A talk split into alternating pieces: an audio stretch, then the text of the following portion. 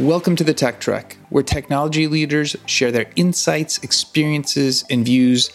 Every week, I bring you a new guest. And on today's episode, Hi everyone, I'm uh, Shiva Paranandi. I'm currently the SVP of Cloud Infrastructure and Advancement here at Paramount Plus. Paramount Plus is a streaming company, it's pretty well known out there in the land. We are amongst the top four or five streaming companies within the uh, US and uh, pretty well known internationally as well.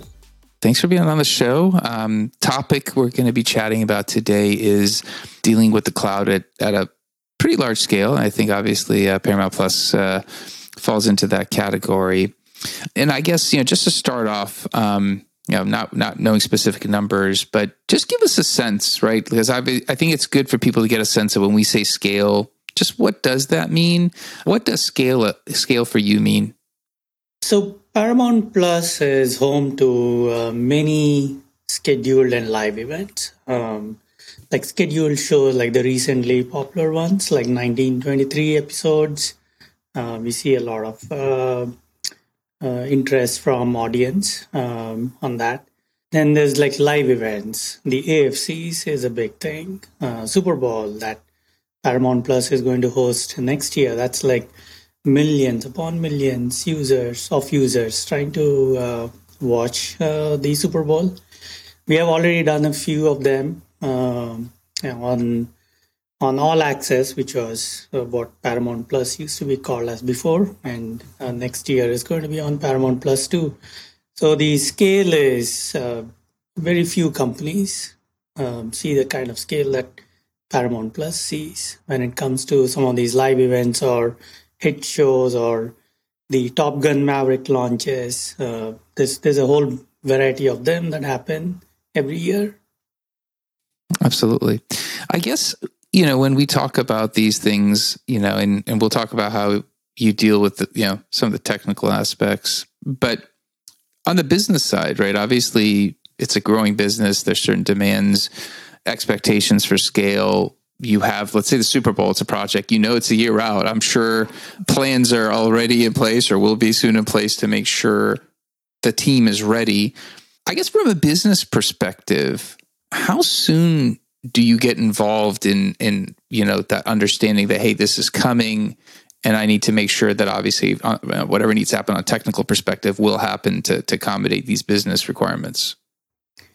It depends. Uh, First of all, that's a great question. It depends on the nature of the event. Um, some of them um, range from a few weeks, like, you know, if it's uh, like a new show of 1923 or a Top Gun Maverick uh, movie launch. Uh, so that's few weeks to a quarter or so at most.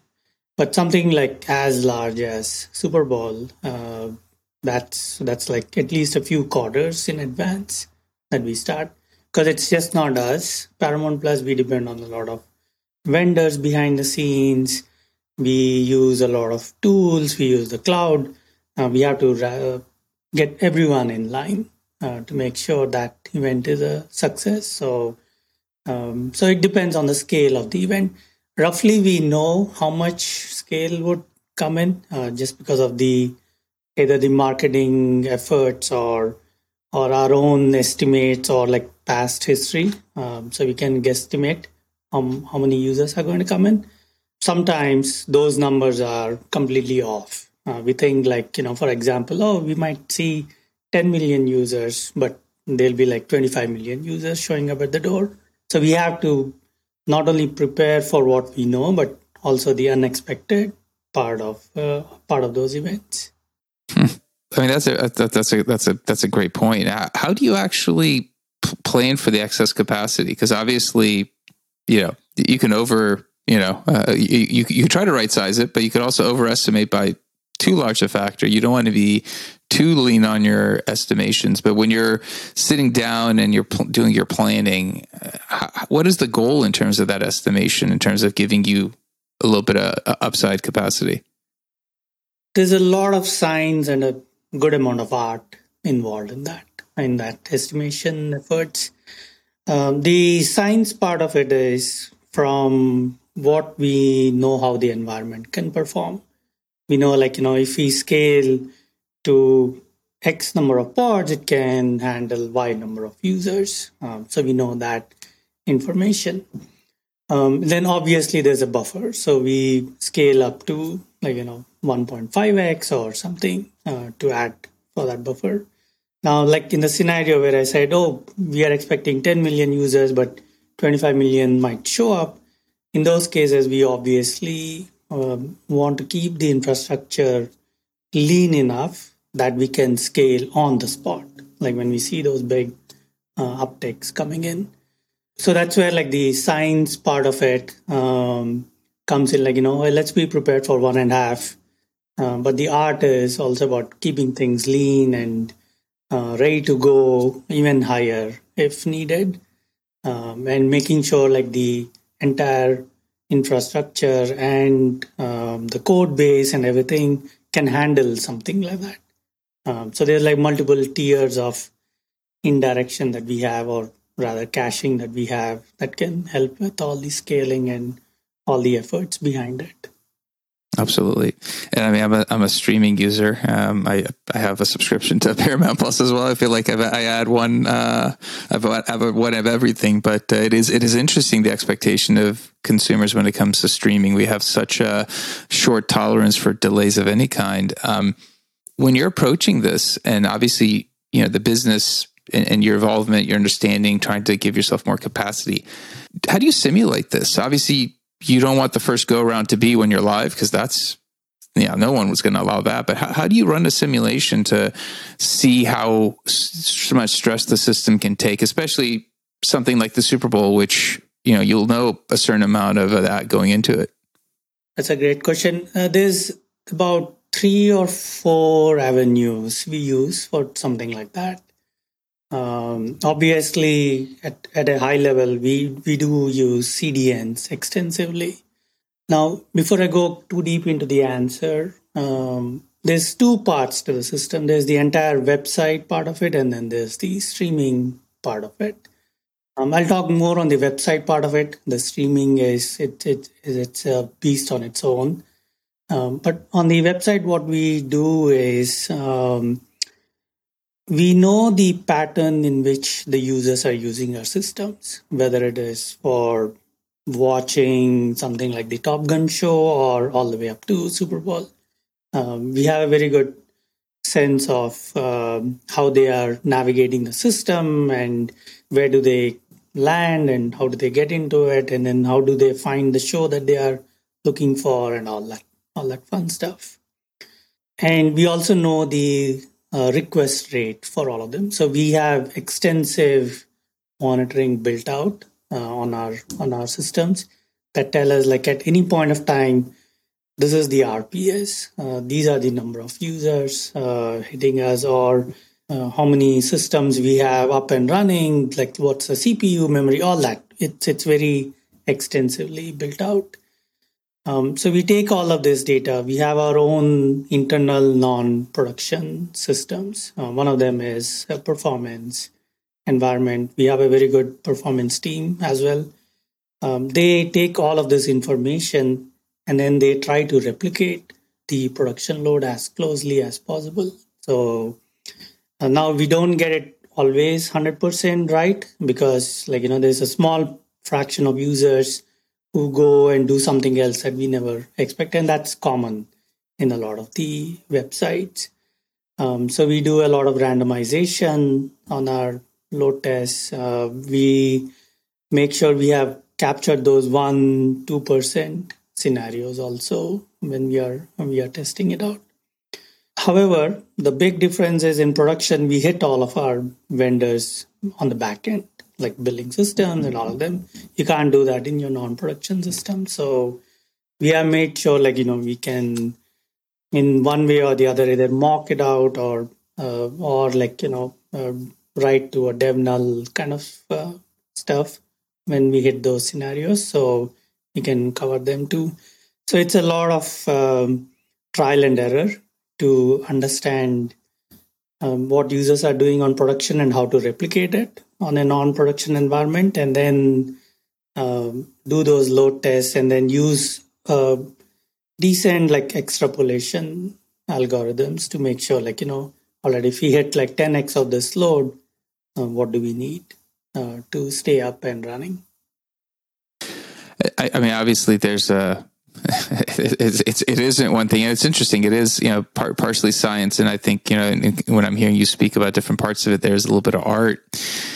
I guess you know when it comes to you know Paramount Plus and you know uh, the scale and, and and and making sure you're addressing that right. I mean, obviously, different companies at different sizes will have different needs.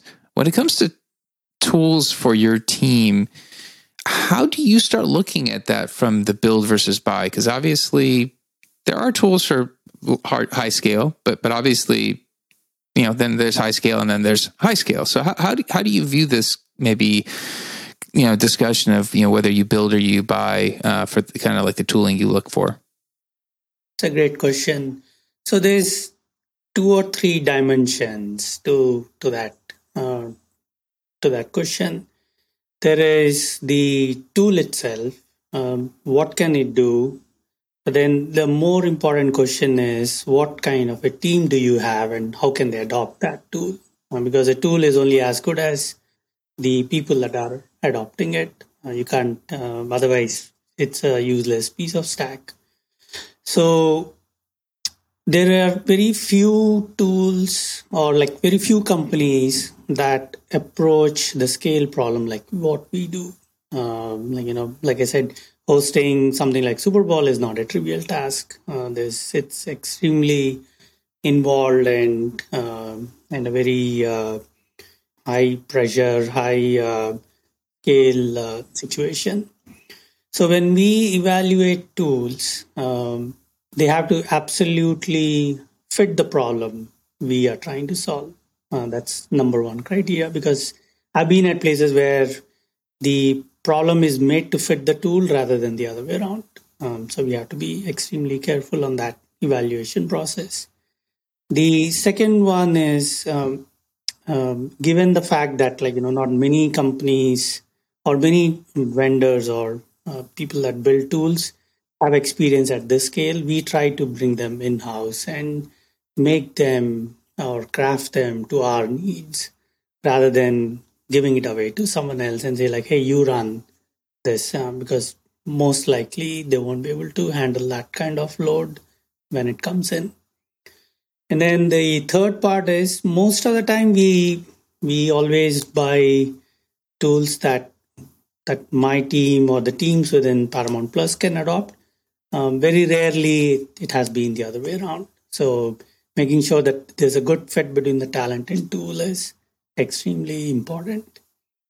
Um, there's the last piece, which is um, a very important thing to also consider is the tool itself needs to be able to uh, should be able to scale horizontally um, because we as in paramount plus our stack is i mean we are hosted completely in the cloud we make sure we can distribute our um, cloud regions across the US. Um, so we are, as of earlier this year, uh, fully multi-regional. Uh, we are multi-regional capable, and we can spin up multiple regions w- within like different time zones, um, as uh, depending on where our users are. Um, so the tools that we also buy or build, we make sure that they can scale out accordingly because we don't want like our stack in let's say in the central region but the tool can only work in the east region so that won't uh, work for us. So that's very important. So it's about like three or four things at a high level. Of course there's like things like pricing and what's the support of that uh, like you know the support uh, that we can get from that tool and all the other stuff. Um, those are obviously important uh, but but these are like the most important criteria when when we are evaluating tools at the scale. Absolutely. I, I guess just to touch on it, because you mentioned talent within this component of build buy and obviously, you know, adoption across other teams, your team. and I know you know you've been at Paramount for for a number of years now. When you actually do address that talent side, you know, everyone when you hear hiring managers at big companies, they're like, you know, I want to have somebody who's dealt with scale. You know, have, have they have they seen scale? I guess when it comes to talent and and kind of your team when when you're looking to hire, how big or small of a requirement is the need to have seen a certain size of a scale? That's that's a great question. So we when hiring for talent at scale, where we hire them is very important um, because there's the uh, handling the production environment. Uh, there, absolutely, you need someone at scale, uh, someone that has operated at scale. Um, but there's also like the internal people that in, handle internal environments or DevOps processes and CI/CD and all that stuff.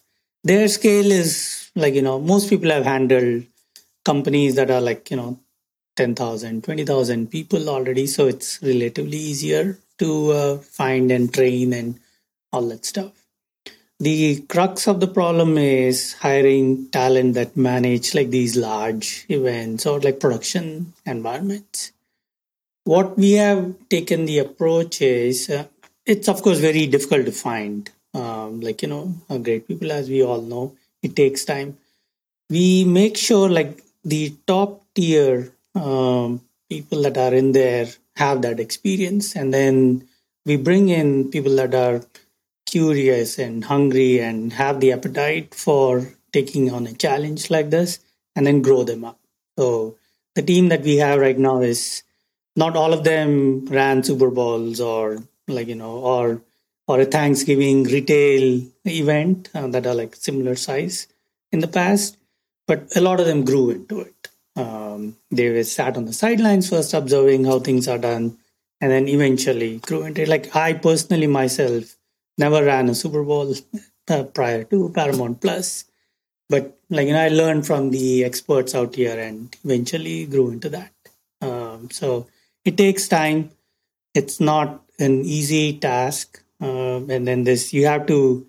It's it's almost like a big, massive chess game when you're handling. Uh, there's like so many pieces you have to uh, take care of. Uh, there's no enemies. I mean, we love our end users. so I just meant the chess came from the point of like, you know, uh, how many things you have to keep uh, track of and make sure everything is moving uh, at an even pace. Absolutely. That makes sense. Obviously, uh, not easy to find people that have dealt with that scale all the time. Um, I guess the one thing, you know, we haven't touched on that, that, that I was thinking about, um, you mentioned being multi-cloud, multi-region, fully in the cloud. Is the security uh, component to this, the implications and, and kind of the impact to your team? And uh, I guess maybe if you could talk a little bit about just just that side, that'd be interesting. So uh, once you're in the cloud, the you're as secure as your. It's a joint effort with your cloud vendors. Um, it's it's not like security is fully their responsibility or fully our responsibility. So we have to be extremely cognizant of that fact. Yeah, you can't um, you know hand wave around that. And then in the cloud, it's even more challenging than when we were in the data center because data centers obviously are locked down and you have full control on who is accessing what. But once you get into the cloud, you lose some of that uh, a little bit. So this does involve us, like, you know, putting in more control and audit frameworks in place, uh, a control perspective in terms of who can do what. Um, so we have frequent uh, revisions and rewrites of our security policies and all that. Uh, but more importantly, uh, monitoring what what is going on in the cloud.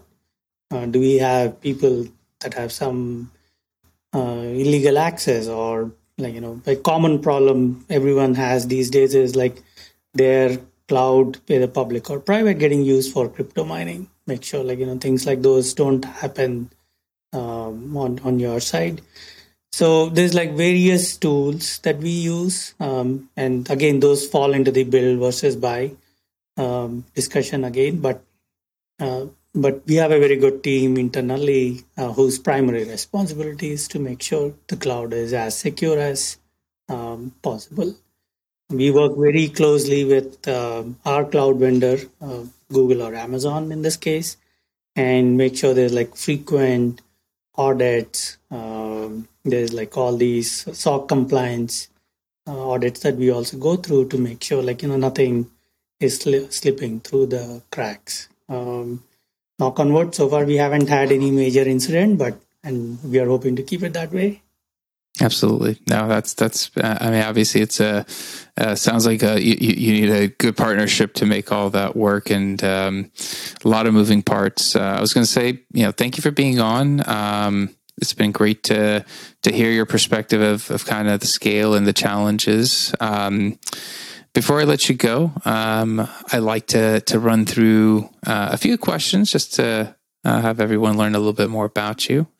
I guess the first thing I was going to ask is, um, you know, what motivates you about your job? Obviously, you know, it sounds like uh, you've got a whole host of challenges, but what's that? What's that motivation to to keep pushing forward? That's a great question. So I've been in the industry for almost close to 25 years now. I think like in the past three, four years, um, I'm, I'm, I'm hitting about five years now in Paramount Plus, but in the past few years, the kind of problems I have solved, I haven't solved it anywhere else. Um, so these are extremely unique problems to solve. It, it takes a lot of uh, uh, patience and tenacity and working closely with so many highly talented people to solve something uh, like this. So that motivates me quite a bit. Um, uh, just the scale that I was talking about, that is one big problem in itself. There's like lots of other challenges also. The next big thing is, I mean, I loved movies growing up. I used to watch a lot of them. Um, TV shows, yeah, some, but not as many as movies. And it fits right in that alley of like, you know, solving big problems in a space that is super interesting and growing quite a bit. And there's so much competition and like, you know, everyone's trying to do something new and staying ahead of that curve. So put all of that together, like, you know, it really motivates me quite a bit. Absolutely. If you could take away one part of your job, um, maybe it's I don't know if we call it the least favorite because it might not be what you take away, but but what would you take away? Like if you could remove one thing that you're like is maybe your least favorite, I guess. I love solving technical problems more than process related problems. Now, those are important. The process related problems you want you want to have the process work for you versus the other way around. Um, but I wish there was like one process that fits everyone and everyone is happy. you know, uh, that I would probably, I enjoy less um, solving rather than the entire technical issues or uh, the technical side of things. Absolutely. What's a productivity hack that um, you found helps you manage your your schedule your day better? I do a couple of small things that have helped me. One is I always make sure that I know what my day is going to look like tomorrow or the next week. So I'm like, you know, I, I come prepared for that day. So that reduces the stress. The next big thing uh, I take care is that I make sure I get enough breaks, uh, whether in a day or overall to keep my peace of mind going. Uh, it's very easy to get stressed out and burnt out um, uh, over a period of time when you're dealing with all these large scale issues day in, day out. So I would highly recommend anyone, like, you know, find that zone where you can go in and um, like have a mini, mini or a micro vacation almost every day or every week. So like you you come back charged again. So that's uh, that's something very important. Absolutely.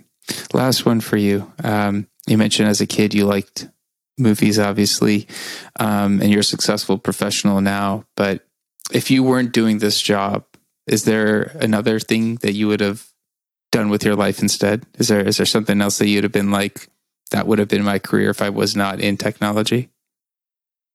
That's interesting. Um, haven't thought too much on that side, but I think I'm a lot into like meditation and uh, yoga and all that stuff. So maybe that might be an alternate. Uh, I wouldn't say like career path, but helping out people from that aspect. So I, I probably would have considered that. Uh, given a chance, I would still make a movie, but I'm not that rich enough. but maybe who knows?